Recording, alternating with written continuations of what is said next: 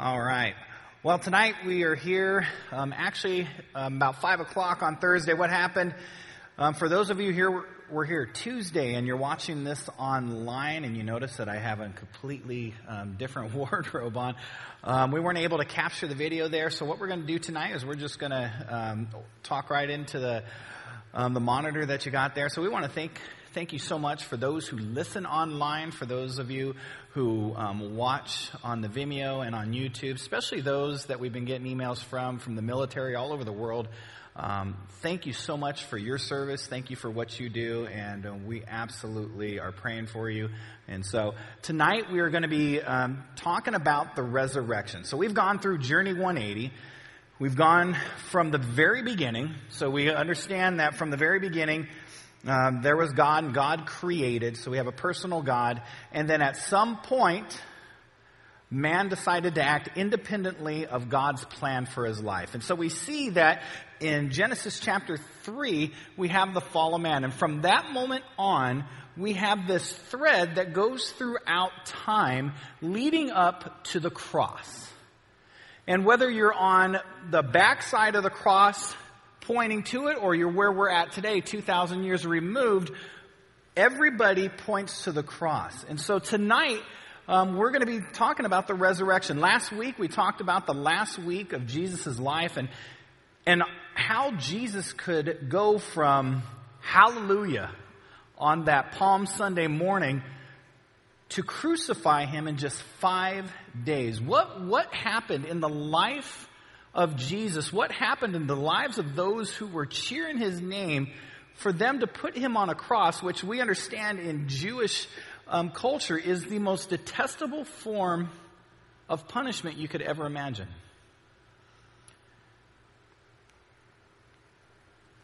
The Bible's pretty clear that the resurrection is the key moment. The Bible was written about Jesus Christ. The four Gospels point to the moment of the cross and ultimately, three days later, the resurrection.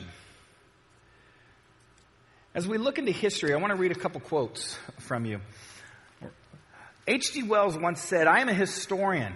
I am not a believer, but I must confess as a historian that this penniless preacher from Nazareth is irrevocably the very center of history. Jesus Christ is easily the most dominant figure in all of history.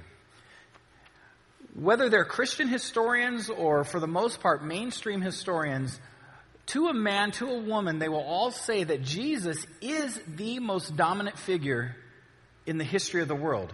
And as we've talked about how the Bible points to the cross, so does history. And so this one moment that we talked about last week is Jesus stands side by side Pontius Pilate, and Pontius Pilate asks the, the critical question that everybody needs to answer What am I to do with this man that they call Jesus? And we see at this one moment in time, as the Pharisees, the Sadducees, and the Jewish leaders are pleading with Pilate to crucify Jesus, and Pilate is trying to find a way out we see the response of the Jewish people. And we see the fact that the Messiah that they thought they were getting was not the Messiah that Jesus turned out to be. And the sad fact is, the Messiah that most people wanted was Barabbas. And so today, I want to look at the idea of the crucifixion. We're going to go from the cross and we're going to fast forward to the resurrection and try to understand the whole idea of the empty tomb and understand who is Jesus because in order to understand our faith, we got to understand who Jesus is. C.S. Lewis once said, a man who was merely a man and said the sort of things Jesus said would not be a great moral teacher. He would either be a lunatic on the level with the man who says he's a poached egg, or else he would be the devil of hell.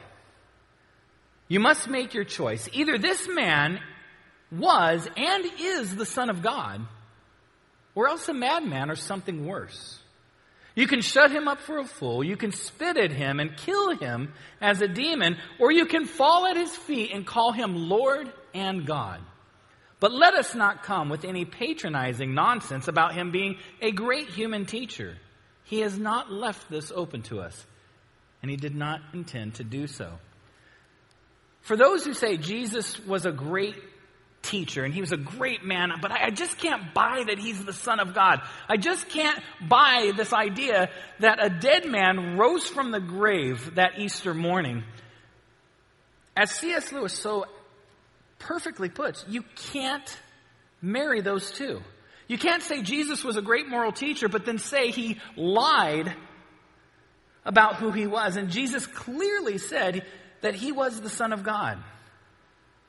So you're either left with Jesus is a liar, and if Jesus is a liar, then we honestly shouldn't even be here. If Jesus was a lunatic, then we have nothing to worship. But if we honestly look at the facts that are laid out in the Bible and that are laid out in history, I think we'll come to a conclusion that Jesus wasn't a liar. He wasn't a lunatic, but he was who he says he was. He was the Son of God. And he is Lord. And if he is Lord, then that puts a decision on our end. Are we going to serve him? Are we going to turn our lives over to him as Lord? Or are we going to continue to walk the other way? So tonight, wherever you're at, open your Bibles to John chapter 19. And, and we'll go back just as Jesus gives up his life. John chapter 38. Jesus is now dead. Later, Joseph of Arimathea asked Pilate for the body of Jesus. Now, Joseph was, was a disciple of Jesus, but secretly because he feared the Jewish leaders. With Pilate's permission, he came and took the body away. He was accompanied by Nicodemus, the man who earlier had visited Jesus at night. We see that in John chapter 3. Nicodemus brought a mixture of myrrh and aloes, about 75 pounds. Taking Jesus' body, the two of them wrapped it with the spices in strips of linen. This was in accordance with the Jewish burial customs.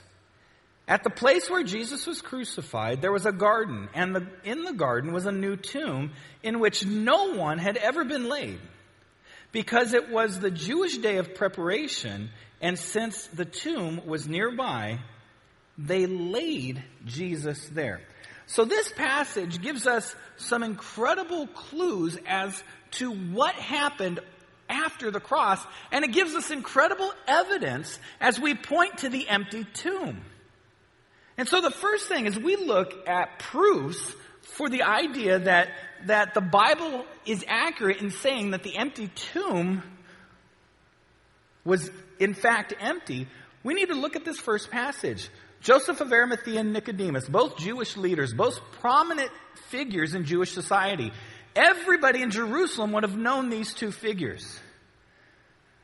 Joseph of Arimathea went to Pilate and asked for his body. Pilate granted this wish. So Joseph and Nicodemus took the body off the cross, wrapped it, applied spices, and the reason why they would apply spices, and not only to the body, but they would leave spices, as we see in the other gospels, the women would later come and add spices to the scene, was that was just basically to cover the smell of the decay that was about to happen over the next few weeks. And so they took Jesus and instead, and here's the key thing we need to pay attention to, because remember, according to Rome, according to Jewish, the Jewish leaders, Jesus was a criminal. You don't crucify innocent people. You're not supposed to. So Jesus was a criminal, and what they would do with criminals, they would take them off the cross and they would throw them into unmarked graves. For those of you who have seen pictures of the Holocaust and pictures of the death camps and seeing these soldiers just grabbing these, these lifeless Jewish bodies and tossing them into these massive graves. The horrific sight. Well, this is exactly what happened 2,000 years prior. But the Bible doesn't indicate that Jesus was thrown or tossed away like a common criminal. Instead, he was placed not thrown, but he was placed into a rich man's tomb. Why is that important to understand? Because three days later, when Jesus would rise, and the disciples eventually caught on to the fact that Jesus rose again, and they were running throughout town yelling, saying, Jesus has risen, and, and the basis of Christian um, belief and the foundation of our faith is the fact that we serve and believe and worship a risen God. It is critical that he actually rose.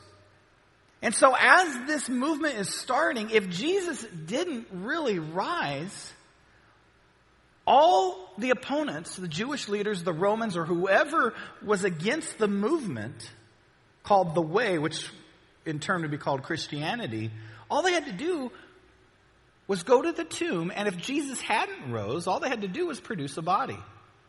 Now, this would have been hard if Jesus, like a common criminal, would have just been tossed into a mass grave and burned. Because then the disciples could have said whatever they wanted and there was no proof. But the fact that he was placed into a, a rich man's tomb where everyone knew its location is critical for us to understand. Why'd they have to take the body off the cross so quick?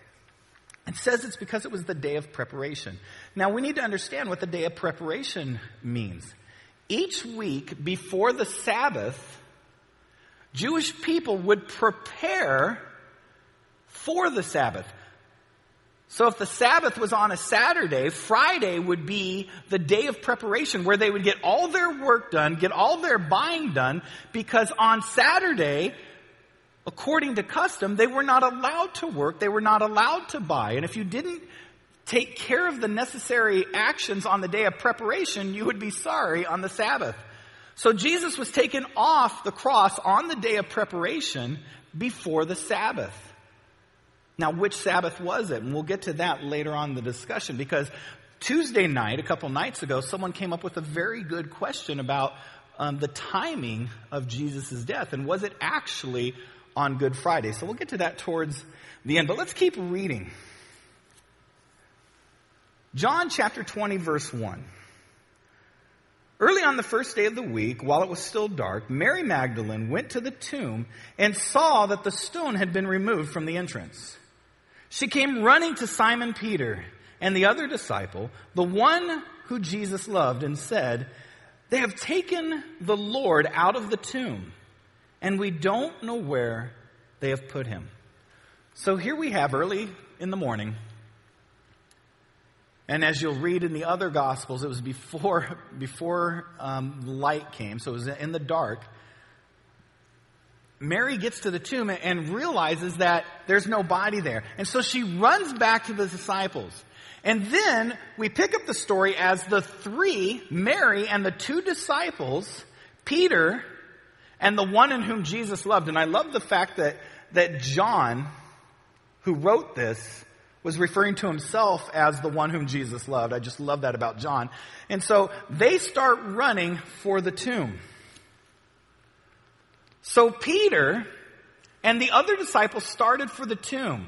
Verse 4. Both were running, but the other disciple outran Peter and reached the tomb first. Another pointless fact, but I love the fact that John pointed out the fact that he was faster than Peter.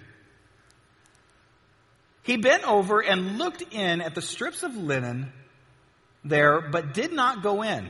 Then Simon Peter came along behind him and went straight into the tomb. He saw the strips of linen lying there, as well as the cloth that had been wrapped around Jesus' head. The cloth was still lying in its place, separate from the linen. Finally, the other disciple, whom reached the tomb first, awesome, also went inside. He saw and believed. They still did not understand from Scripture that Jesus had to rise from the dead. Then the disciples went back to where they were staying. So we see three characters here. The first one I want to talk about is John. John, the writer of this gospel. John, one of the disciples, the faster of the two, got to the tomb first. He looked in. He did not go in, but he looked in. And what does it say? He believed. The minute he saw the empty tomb, John believed. Now, many people who are listening to this, you might be one of those. You, you might be saying, you know what? I, I believe. I absolutely believe that Jesus rose from the dead. And the Bible says, Amen. Amen. Blessed are those who have not seen and yet have believed. So John reacted to the empty tomb with belief.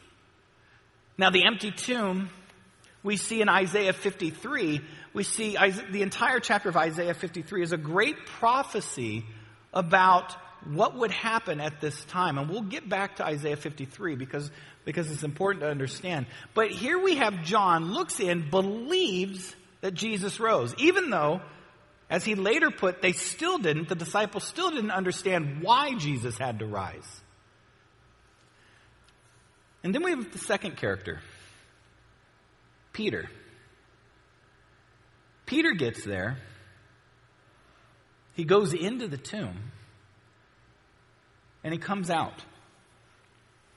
Doesn't say he believed. In fact, if you go to Luke chapter 24, 12, Peter says he was wondering to himself what had happened. So John believed that Jesus rose from the dead. Peter more of the skeptic, was trying to figure out what had happened. And then one of the saddest moments in verse 10. Then the disciples went back to where they were staying. Then the disciples went back to where they were staying. For many people listening to this or reading this story, many people who show up on Easter morning, some of them believe, but then they go back to where they were.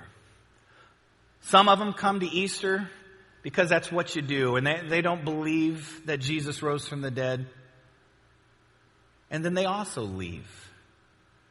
But then we get to the third person, and it's Mary Magdalene. Look at verse 11. Now Mary stood outside the tomb crying.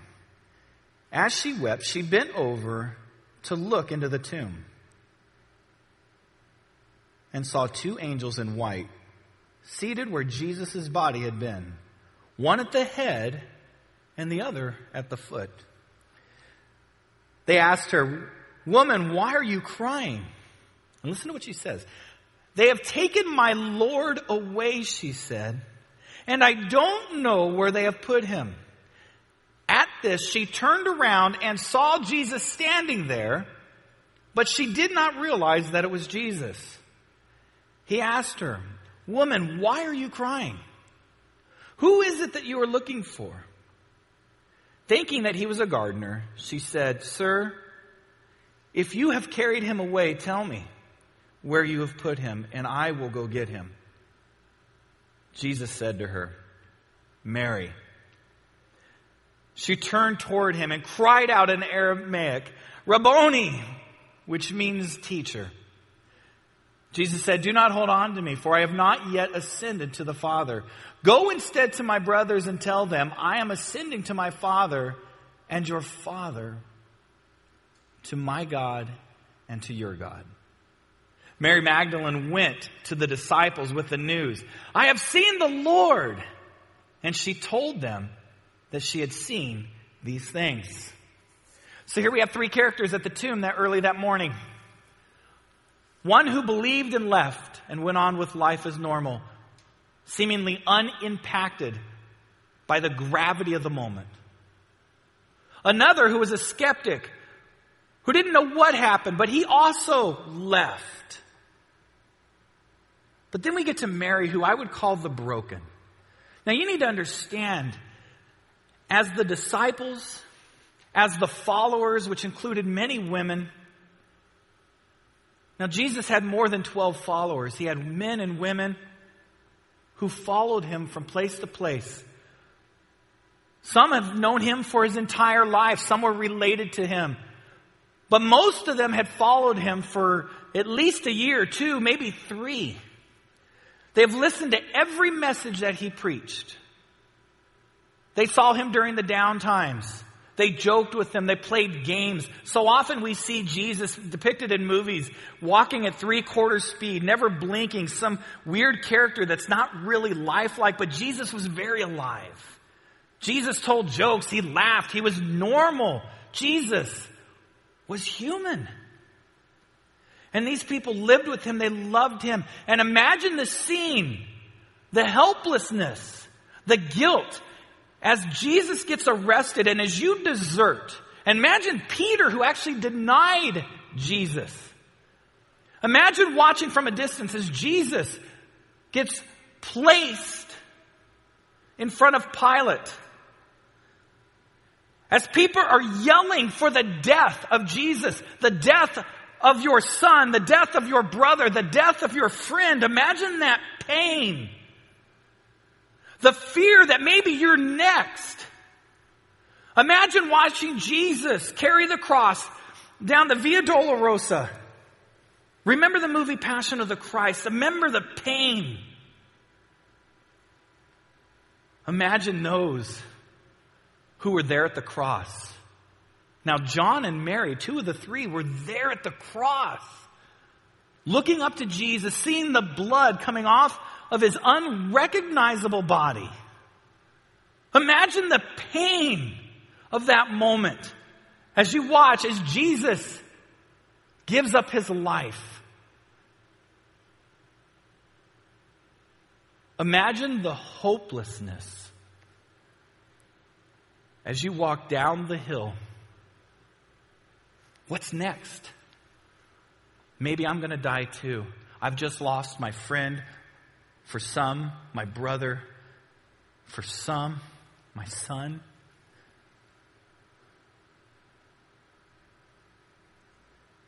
So we feel the brokenness of Mary as she's crying outside the tomb, just pleading, Oh, God, please just let me find the body so I can give him a proper burial so I could put him back away, so I can lay him to rest. And then imagine that moment as Jesus is standing there. And he calls out her name, Mary. A moment that Peter and John missed because they left. A moment that so many of us miss because we are so impatient that we never wait for Jesus to move. We leave. But Mary stayed. And because she stayed, she didn't believe, but she stayed. And Jesus met her exactly where she is. Jesus will meet you exactly where you're at, no matter what you've done in your past, no matter what baggage you have, no matter what doubts you carry. Jesus will meet you even if you don't believe. But you just got to be there. Jesus looks into her face and says, Mary, what a moment in the life of a human being. Remember that it wasn't Peter, it wasn't John, it wasn't Nicodemus, it wasn't anybody who the world might think Jesus would first appear to. It wasn't even his own mother. It was Mary Magdalene who had enough courage to stay. She was the first to see the risen Savior. So, what about this empty tomb? How, as Christians, can we look at a, skeptical world and go, yeah, the tomb was empty? And so many of us just go and say, the tomb is empty. Why? Because the Bible says so. And so many skeptics look at us and go, that's circular reasoning. You can't prove the Bible is true because the Bible says it's true. So what, what are some of the evidences that historians would look at to actually prove that something is legitimate? Well, the first thing we need to understand is the Bible, yes, it's inspired by the Holy Spirit. But let's remove all that. Let's say, let's just treat the Bible as a historical document. Yes, we know it's inspired. Yes, we know it's inerrant, but let's just treat it as a historical document.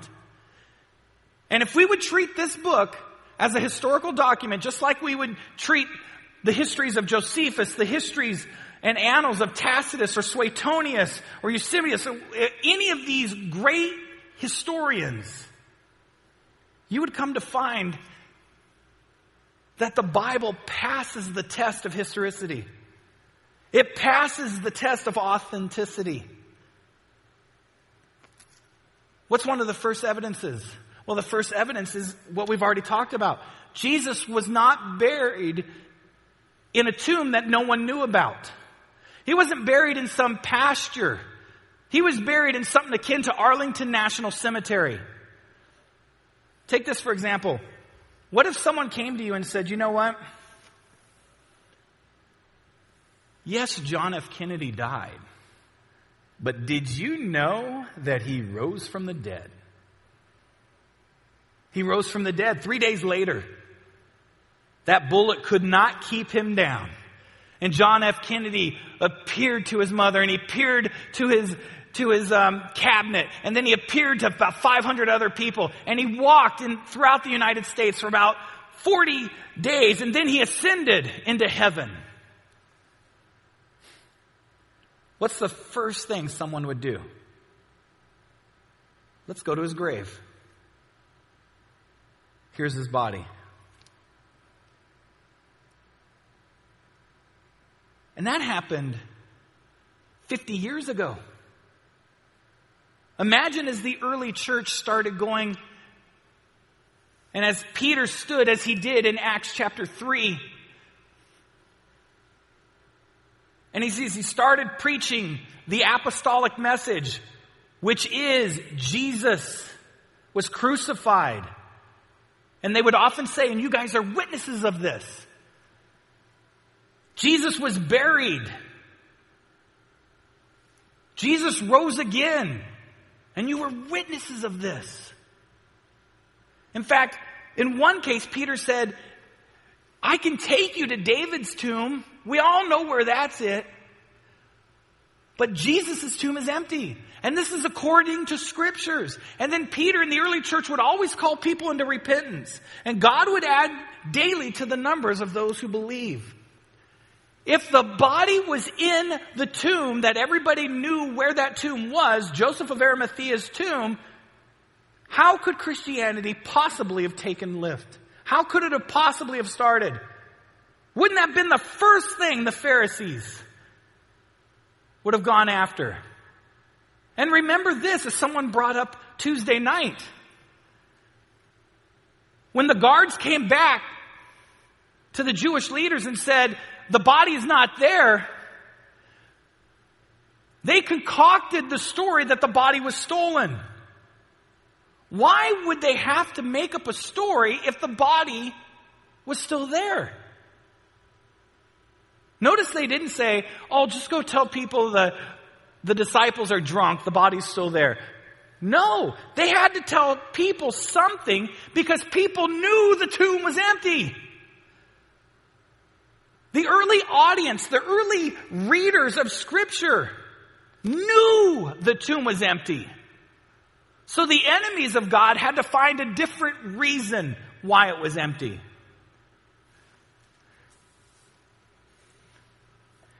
The empty tomb is independently reported in various early sources. All four gospels talk about it. We see Paul referencing it in 1 Corinthians 15. And Paul references an earlier source than the gospels. we see extra biblical historians referencing the fact that the early church and people believed that the tomb was empty. In fact, there's not one single source historically that says, oh, that was all a lie. The tomb was filled. That was just a myth. You won't find that in history. Another evidence was who was the one that found the tomb? It was the women. Now, John picks up the story with Mary Magdalene, but, but if we put all the Gospels together, we find out that Mary and Mary, the mother of Jesus, and another woman went to the tomb before. And that they had discovered that the tomb was empty. Mary Magdalene ran back and went and got Peter and John. And at that time, Mary, the mother of Jesus, and the other woman had left the scene. But women were the first ones that found the tomb empty. Why is that important? Because in Jewish culture and in Roman culture, women were absolutely worthless as far as a witness. In fact, in in Roman and Jewish law, you could throw out the testimony of a woman. So if the disciples and the early church made up the fact that the tomb was empty at a later date, just to try to prove that Jesus was more than a man, if they had made that up, why would you make up a story and start it with something that no one would accept? If this story of the empty tomb was a made up story, it would have been men that found the tomb. And it wouldn't have been his disciples. It, it would have been Jewish leaders or someone. Imp- but here we have women. Why? Why use women? Well, the reason is because women were the ones that found him. It's true because that's how it happened. And the Bible tells things the way it is, even if it's not popular. So the tomb was discovered by women. The earliest Jewish response to the disciples presupposes the empty tomb. Again, no one argued with the empty tomb. Again, evidence that the tomb was empty. The second argument for an empty tomb was that various individuals and groups on different occasions and under varying circumstances experienced appearances of Jesus alive. You see, we just read in John that Jesus saw Mary. Mary was the first resurrection appearance. But Jesus also appeared in front of others, in front of the twelve in fact, if you turn to 1 Corinthians chapter 15, look what it says. And by the way, if anyone ever asks, well, what is the gospel? All you have to do is say, look up 1 Corinthians 15. Because 1 Corinthians 15 is the gospel. The gospel means good news. And this is what it says. Now, brothers and sisters, and this is Paul writing to the church of Corinth. I want to remind you of the gospel I preached to you, which you received and on which you have taken your stand. By this gospel you are saved. If you hold firmly to the word I preached to you, otherwise you have believed in vain. For what I received I passed on to you as of first importance, that Christ died for our sins according to the scriptures that he was buried and that he was raised on the third day according to the scriptures. And then watch this. And then he appeared to Cephas, who's Peter, and then to the twelve. After that, he appeared to more than 500 of the brothers and sisters at the same time. Most of them are still living, though some have fallen asleep. Then he appeared to James, then to all the apostles. Now, James was his brother. And at last of all, he appeared to me also, as to one abnormally born. Jesus appeared to multiple, multiple people, multiple witnesses, individuals and groups. Now, some people would say, well, these people were just hallucinating. Well, psychologists will tell you that yes, one person could concoct a vision. A group of people can't have a group hallucination of the same thing. The evidence is strong that Jesus rose as the Bible says he did. The first disciples came sincerely to believe in Jesus' resurrection despite every predisposition to the contrary. Remember, when Jesus died, where were his disciples? According to scriptures, they had scattered, which fulfilled prophecy, by the way. No one the disciples thought that Jesus would have a bodily resurrection. In fact, No one in Jewish culture thought even the Messiah. Because remember, they didn't believe Jesus was the Messiah, but they weren't even expecting the Messiah to have a bodily resurrection. The Sadducees didn't even believe in a resurrection, and the Pharisees, even though they believed in a resurrection, they believed in a spiritual resurrection, where the spirit would leave but the body would remain. No one, no one was anticipating a bodily resurrection, including the disciples. So if Jesus didn't in fact actually rise bodily, where would that story come from? Why would the disciples, again, have women see it, but then again, create something that no one was expecting the Messiah to even do, unless it really happened? And remember, the disciples and the followers of Jesus, almost all of them went to their death believing that Jesus died on the cross, was buried, and he rose again. Now, no one's going to die for a lie. Eventually, as the sword is to the throat or the sword is to your family's throat, if you made up a story, eventually you're going to go, I was just kidding. I was just, I was just kidding. Now some would say, well, that doesn't make sense because we know after 9-11 and so many other instances that that people are willing to die for something that's not true. The terrorists flew planes into a building and, and died for a jihad that, that we believe is not true. But here's the thing. The terrorists, they believed it was true. And so they were willing to die for it. Well, then someone would say, well, what, then how is that different than the disciples who also believed it was true? Here's the difference the terrorists or, or people who are willing to die for a false God believe it, but they were not witnesses to it.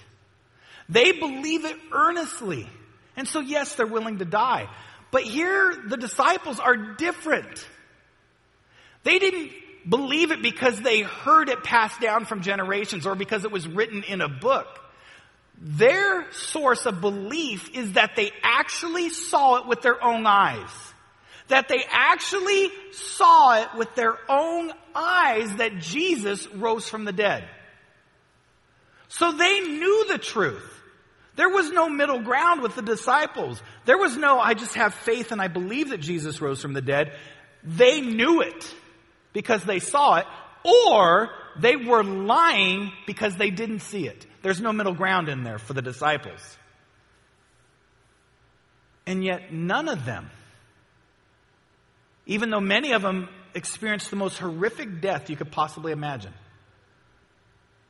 The historian, the Roman historian Tacitus, who hated the Christians, would go on to describe how Christians would die.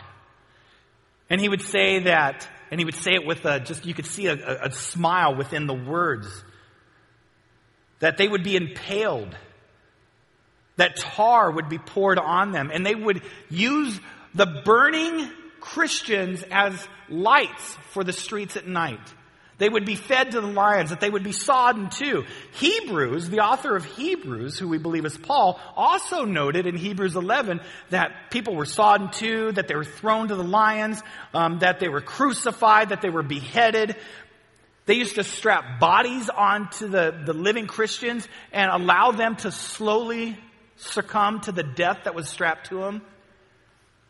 Would you go through that? Would you watch your daughter, your wife go through that if you knew without a shadow of a doubt that what you were professing was a lie?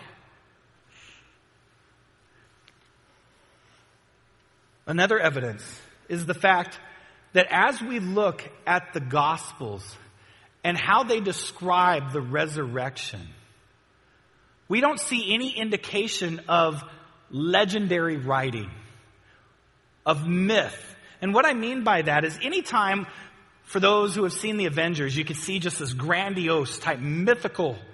When you look at the ancient history of like the Thors of the world, uh, you see this grandiose mythical but here with the Gospels, you don't see that. You see it matter of fact. Early in the morning, the stone was rolled away. The women witnessed it. There were two angels. Jesus met face to face. Nothing that screams to be an exaggeration. However, here's what an exaggeration would sound like. And this comes from the Gospel of Peter, which is a false document. It was written about 200 years after the fact. Here's how this writer describes the resurrection, who he obviously did not witness. Early in the morning, as the Sabbath dawned, there came a large crowd from Jerusalem and the surrounding areas to see the sealed tomb. But during the night before, the Lord's day dawned. As the soldiers were keeping guard, two by two in every watch, there came a great sound from the sky. And they saw the heavens opened and two men descend shining with a great light. And they drew near to the tomb. The tomb which had been set on the door rolled away by itself and moved to one side, and the tomb was opened, and both the young men were in it. Now, when these soldiers saw that, they woke up the centurion and the elders, for they also were keeping watch. While they were yelling, yet telling them the things which they had seen, they saw three men come out of the tomb, two of them sustaining the other one. And a cross, get this, a cross followed them. The heads of the two they saw had heads that reached up to the heavens. So out of the tomb, these huge heads that reached up to the heavens, that were heads that were bigger than mountains, But the head of him that was led by them, it went beyond heaven. And they heard a voice out of the heaven saying, Have you preached unto them that sleep? The answer that was heard from the cross was, Yes. That is an example of the resurrection story being taken to a whole nother level. An example of what a, a resurrection would sound like if it was made up by men. William Lane Craig, one of the great apologists, uses this as an example saying, in, in the Gospels, we don't see this. We see it just told just as it is, as if, as if a journalist was sitting there taking notes. No embellishments. If the women found the tomb, so be it. The women found the tomb. If the disciples, get this, the future leaders of the church, if the disciples walked away, that's what happened. Thomas doubted, that's what happened. If you're going to write the story and make it up, I'm assuming at one point Thomas would have went, "Hey, why do I have to doubt?" Unless it really happened. The evidence for the resurrection of Jesus Christ is powerful. It's compelling. You can't run away from it. I want to challenge you wherever you're at. Search for yourself. Don't just believe me. Don't ever believe somebody who's just talking to you unless you go to the Word of God. But research it yourself. That's the great thing about Christianity is we are actually told to, to research, to make sure it's true. Tuesday night, a couple questions were brought up. One of them was what, well, what are some of the prophecies? We know that the resurrection and the crucifixion fulfilled many prophecies in the Old Testament. And, and we understand that over 400 prophecies were given about Jesus Christ from his birth to his life, his death, and his resurrection. And Jesus fulfilled all of them. And we walked through a couple weeks ago just the, the impossibility of any human being able to fulfill even just 30 of these, let alone all of them. We see evidence Isaiah chapter 53. We see it says he was wounded for our transgressions. He was hung on a tree, Deuteronomy 21, 23. Looked up as pierced, Zechariah 12, 10. A stone that was rejected, Psalm 118, 22. He became the chief cornerstone, Psalm, also in Psalm 118. The prophet was raised up, Deuteronomy 18, 15. He was lifted high, Isaiah 6, 1. And he's seated at God's right hand. Now, yes, some of you would look into the, the prophecies in the Old Testament that dealt specifically with the crucifixion and the resurrection and go, wow, those seem vague. Because we have other prophecies that say, well, Jesus is going to be, or the Messiah is going to be born in Bethlehem. Well, that, that's pretty, that's pretty cut and dry. Or, or he's going to ride in on a donkey. Well, that, that's pretty cut and dry. But we look at the, the prophecies of the, the crucifixion, and why would they seem vague? Well, here's a couple reasons. The crucifixion wasn't even invented as a form of death when these prophecies were written. The resurrection why was that veiled? Why was that sort of written more as a riddle? Well, here's why. The prophecies about the resurrection were not to point people towards the fact that the Messiah at some point would be resurrected. They were written more as a riddle, so after the fact, you can look back and go, oh yeah, that absolutely makes sense. An example of that would be if you go to Judges chapter 14, and we see this riddle that, that Samson talks about. Out of the eater, and this has nothing to do with the resurrection, but listen to this. Out of the eater came something to eat, and out of the strong came something sweet. Now, when we look at that before an event, we'd go, what on earth does that mean? Out of the eater comes something to eat, and out of the strong comes something sweet. Well, then when we look after the fact and we go, oh, there was a, there was a, a there was a, a, bee nest, a, a, a comb, a honeycomb area inside a dead lion. Okay, that makes sense. And so when you look at it then you go, okay, that makes sense. And then now you look back at what was said and goes, oh, that makes sense. And they connect.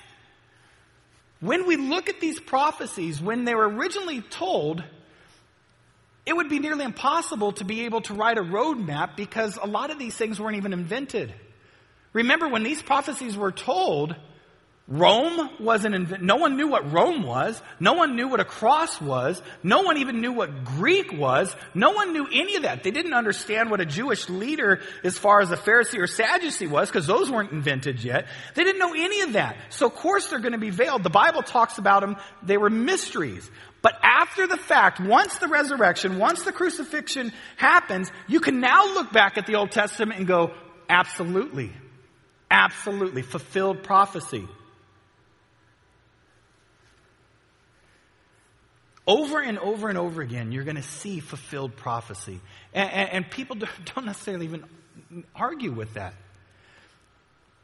Someone once took Isaiah 53 and wrote it out and laid it in front of about 10 different people and said, What, what is this about? And all of them said, Well, th- this has to be about Jesus. Th- th- this is about the resurrection. And when, when they finally said, Oh, you realize this was written many hundreds of years before Jesus, they were astonished. Because when you look at it after the fact, you go, This could be about no other human in the history of the world than about the man named Jesus. Another question was asked, and if you turn with me to Matthew chapter 27, and we only got a few minutes left, but Matthew chapter 27, and it says this, and it's rather, it's rather interesting. And this was after the death of Jesus, or right when the death of Jesus happened. It says in verse 51, Matthew 27, 51, Actually, we'll start back in 50. And when Jesus had cried out again in a loud voice, he gave up his spirit. He died. At that moment, the curtain of the temple was torn in two from top to bottom. The earth shook and the rocks split and the tombs broke open. The body of many holy people who had died were raised to life. They had come out of the tombs after Jesus' resurrection and went into the holy city and appeared to many people. This is an amazing story. This is an amazing fact of what happened. The minute Jesus died, there was an earthquake. The temple veil tore from top to bottom, which symbolized now we are connected. We're no longer separated from, from God. But then the earthquake caused the tombs to open up. And then eventually these people, these risen saints would come out, which had to have been Old Testament believers in the future Messiah, came out and walked into the, and people saw this. So remember, the Bible talks about, yes, people saw Jesus' resurrected body, but people also saw these people. Just like people would have seen Lazarus. Remember, Lazarus was dead and Jesus brought him to life. And so this story to answer the question was very similar to that of Lazarus. It would not have been a glorified body like Jesus had. It would have been a resurrected body that they previously had. And it wasn't all the saints, all the Old Testament believers, but it was the select few that were in Jerusalem. Some believe this was a fulfillment of the valley of bones that we see in Ezekiel. Another question was brought up, and, and, and someone came up to me right afterwards and said, I don't understand this. There, there's a passage that talks about that just as Jonah was in the whale three days and three nights, so the Son of Man will be in the grave.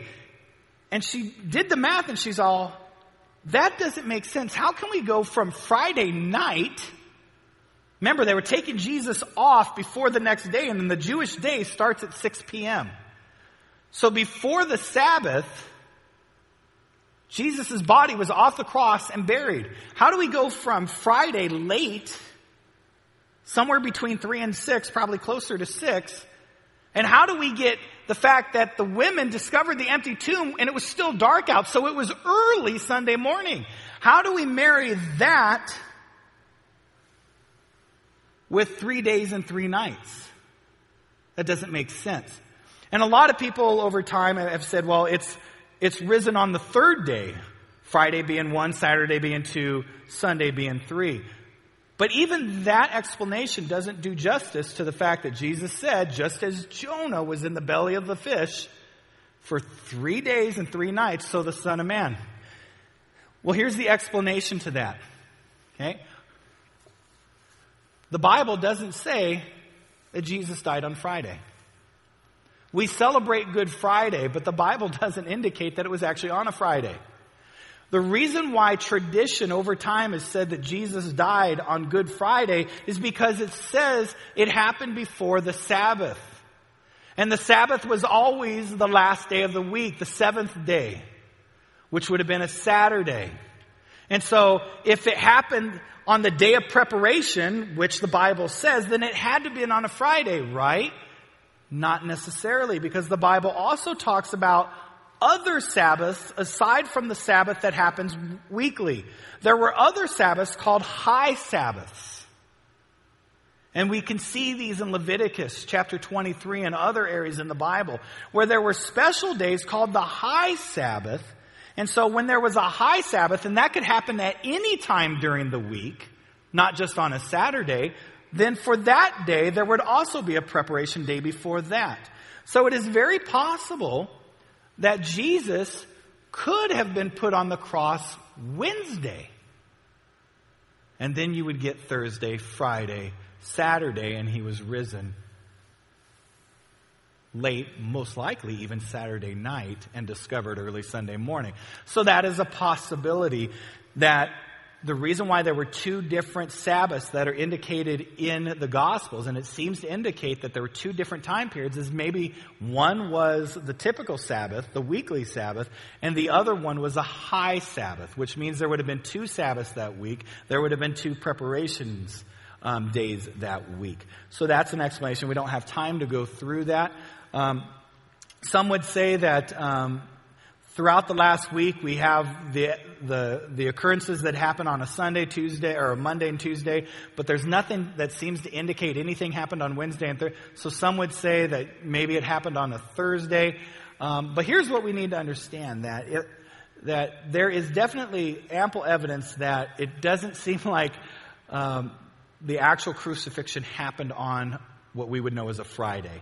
That it had to have happened earlier if you're going to be able to marry the three days and three three nights. Okay, but there's still there's there's theologians on both sides, and there are people that are arguing both both those. But neither one of those really really take anything away from the resurrection of Jesus Christ. All it does is try to pinpoint exactly when was he put on on the cross.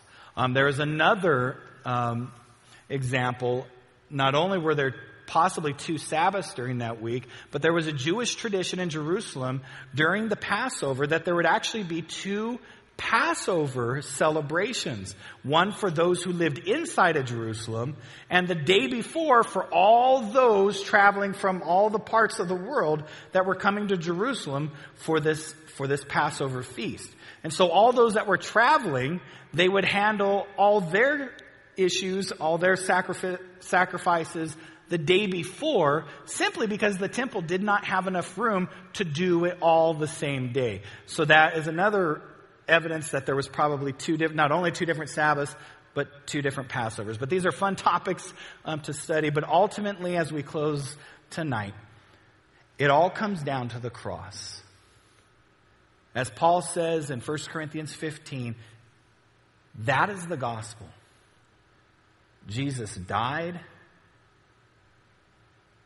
he was buried and he rose again according to the scriptures. He appeared to many witnesses at different times. This was all according to scriptures, according to the prophecies. And we see throughout Acts, which we'll talk about next Tuesday night, how the early church took this message. And by the way, they preached this message at every service.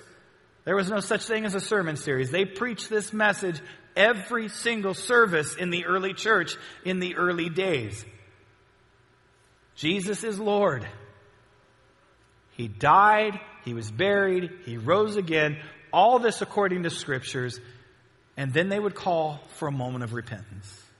And so, my call to you, for those who are listening, is the call that Pilate gave out. What are we to do with this man that we call Jesus? What do you do with the man they call Jesus? Do you believe he was a liar? Do you believe he was a lunatic? Or do you believe he was Lord? Romans chapter 10, verse 9 says, If you confess with your mouth Jesus is Lord, and believe in your heart that God raised him from the dead, you will be saved.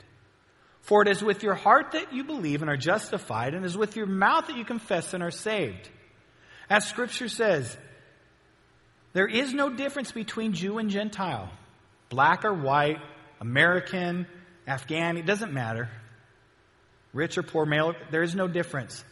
Remember that the same Lord is Lord of all and richly blesses all who call on him. For everyone who calls on the name of the Lord will be saved. Have you made that call? Have you turned your life over to Jesus Christ? Have you acknowledged that He is Lord? Have you acknowledged that because of your sin, because you have fallen short, Romans 3:23 says, "For all have sinned and fall short of the glory of God." Romans 6:23 says, "The wages of that sin is death. Death means separation." It means that when we die physically, we're going to be separated from our bodies. But when we die spiritually, we're separated from God. Because of our sin, and we've all sinned, our destiny is death, separation from an eternal loving God. But here's the beauty. While we were still sinners, Christ died for us. This is God's demonstration of his love, that he sent his one and only Son to die on the cross, to become sin for us. Are you willing to repent, which means to turn back to God, stop walking away from God, stop living life according to your plan, and walk towards God? Are you willing to give your life to Him? Acknowledge that He is Lord and believe that in your heart. Well, the Bible says if you do that, you will be saved. And the minute you do that, your eternity is sealed. You, are justified. And justified means the penalty of your sins is paid for once and for all. No one can ever take you away from God's hand. And just like Mary, the moment that she saw Jesus, just like that thief on the cross, who looked at Jesus and said, I believe you are Lord. Take me today with you. And Jesus looked right back at him and says, Today you will be with me in paradise. Jesus wants to meet you where you're at. Doesn't matter what you've done, doesn't matter your background. Jesus wants to meet you where you're at. Are you ready and willing to meet him? Let's pray. Dear Heavenly Father, we thank you so much for the opportunity to be here today. We thank you for all those who have given up their time and given their talents to make things like the mine happen and rehappen. And Heavenly Father, we thank you for each and every person that was here Tuesday night, for each and every person that's listening online. Heavenly Father, I pray for those who may be still running. And I pray that maybe today is the day that they turn towards you. And we thank you for the promise that you will meet them right where they're at if they will just stay there. And Heavenly Father, I pray that for those who don't know you, that they will turn their life over to you. Realize that they can no longer do it themselves. That they will cast their sin upon you and ask you to be the Lord and Savior of their life. Heavenly Father, I, I pray and I thank you so much for the opportunity that this church gives us. We thank you for the opportunity that this country gives us to be able to proclaim the message. And we continually pray for the believers out there that they will not just believe that like John did, but at some point they will make it a burden in their lives to go and proclaim the gospel that Jesus died, was buried, and he rose again and that He has a plan for each and every person. That if they will just turn to Him, they will be saved. Heavenly Father, we thank you. We thank you again for the, those who are listening online that are part of the military. We thank you. Protect them, give them courage, and bring them back home safely. It's in your precious name we pray. Amen. Thank you.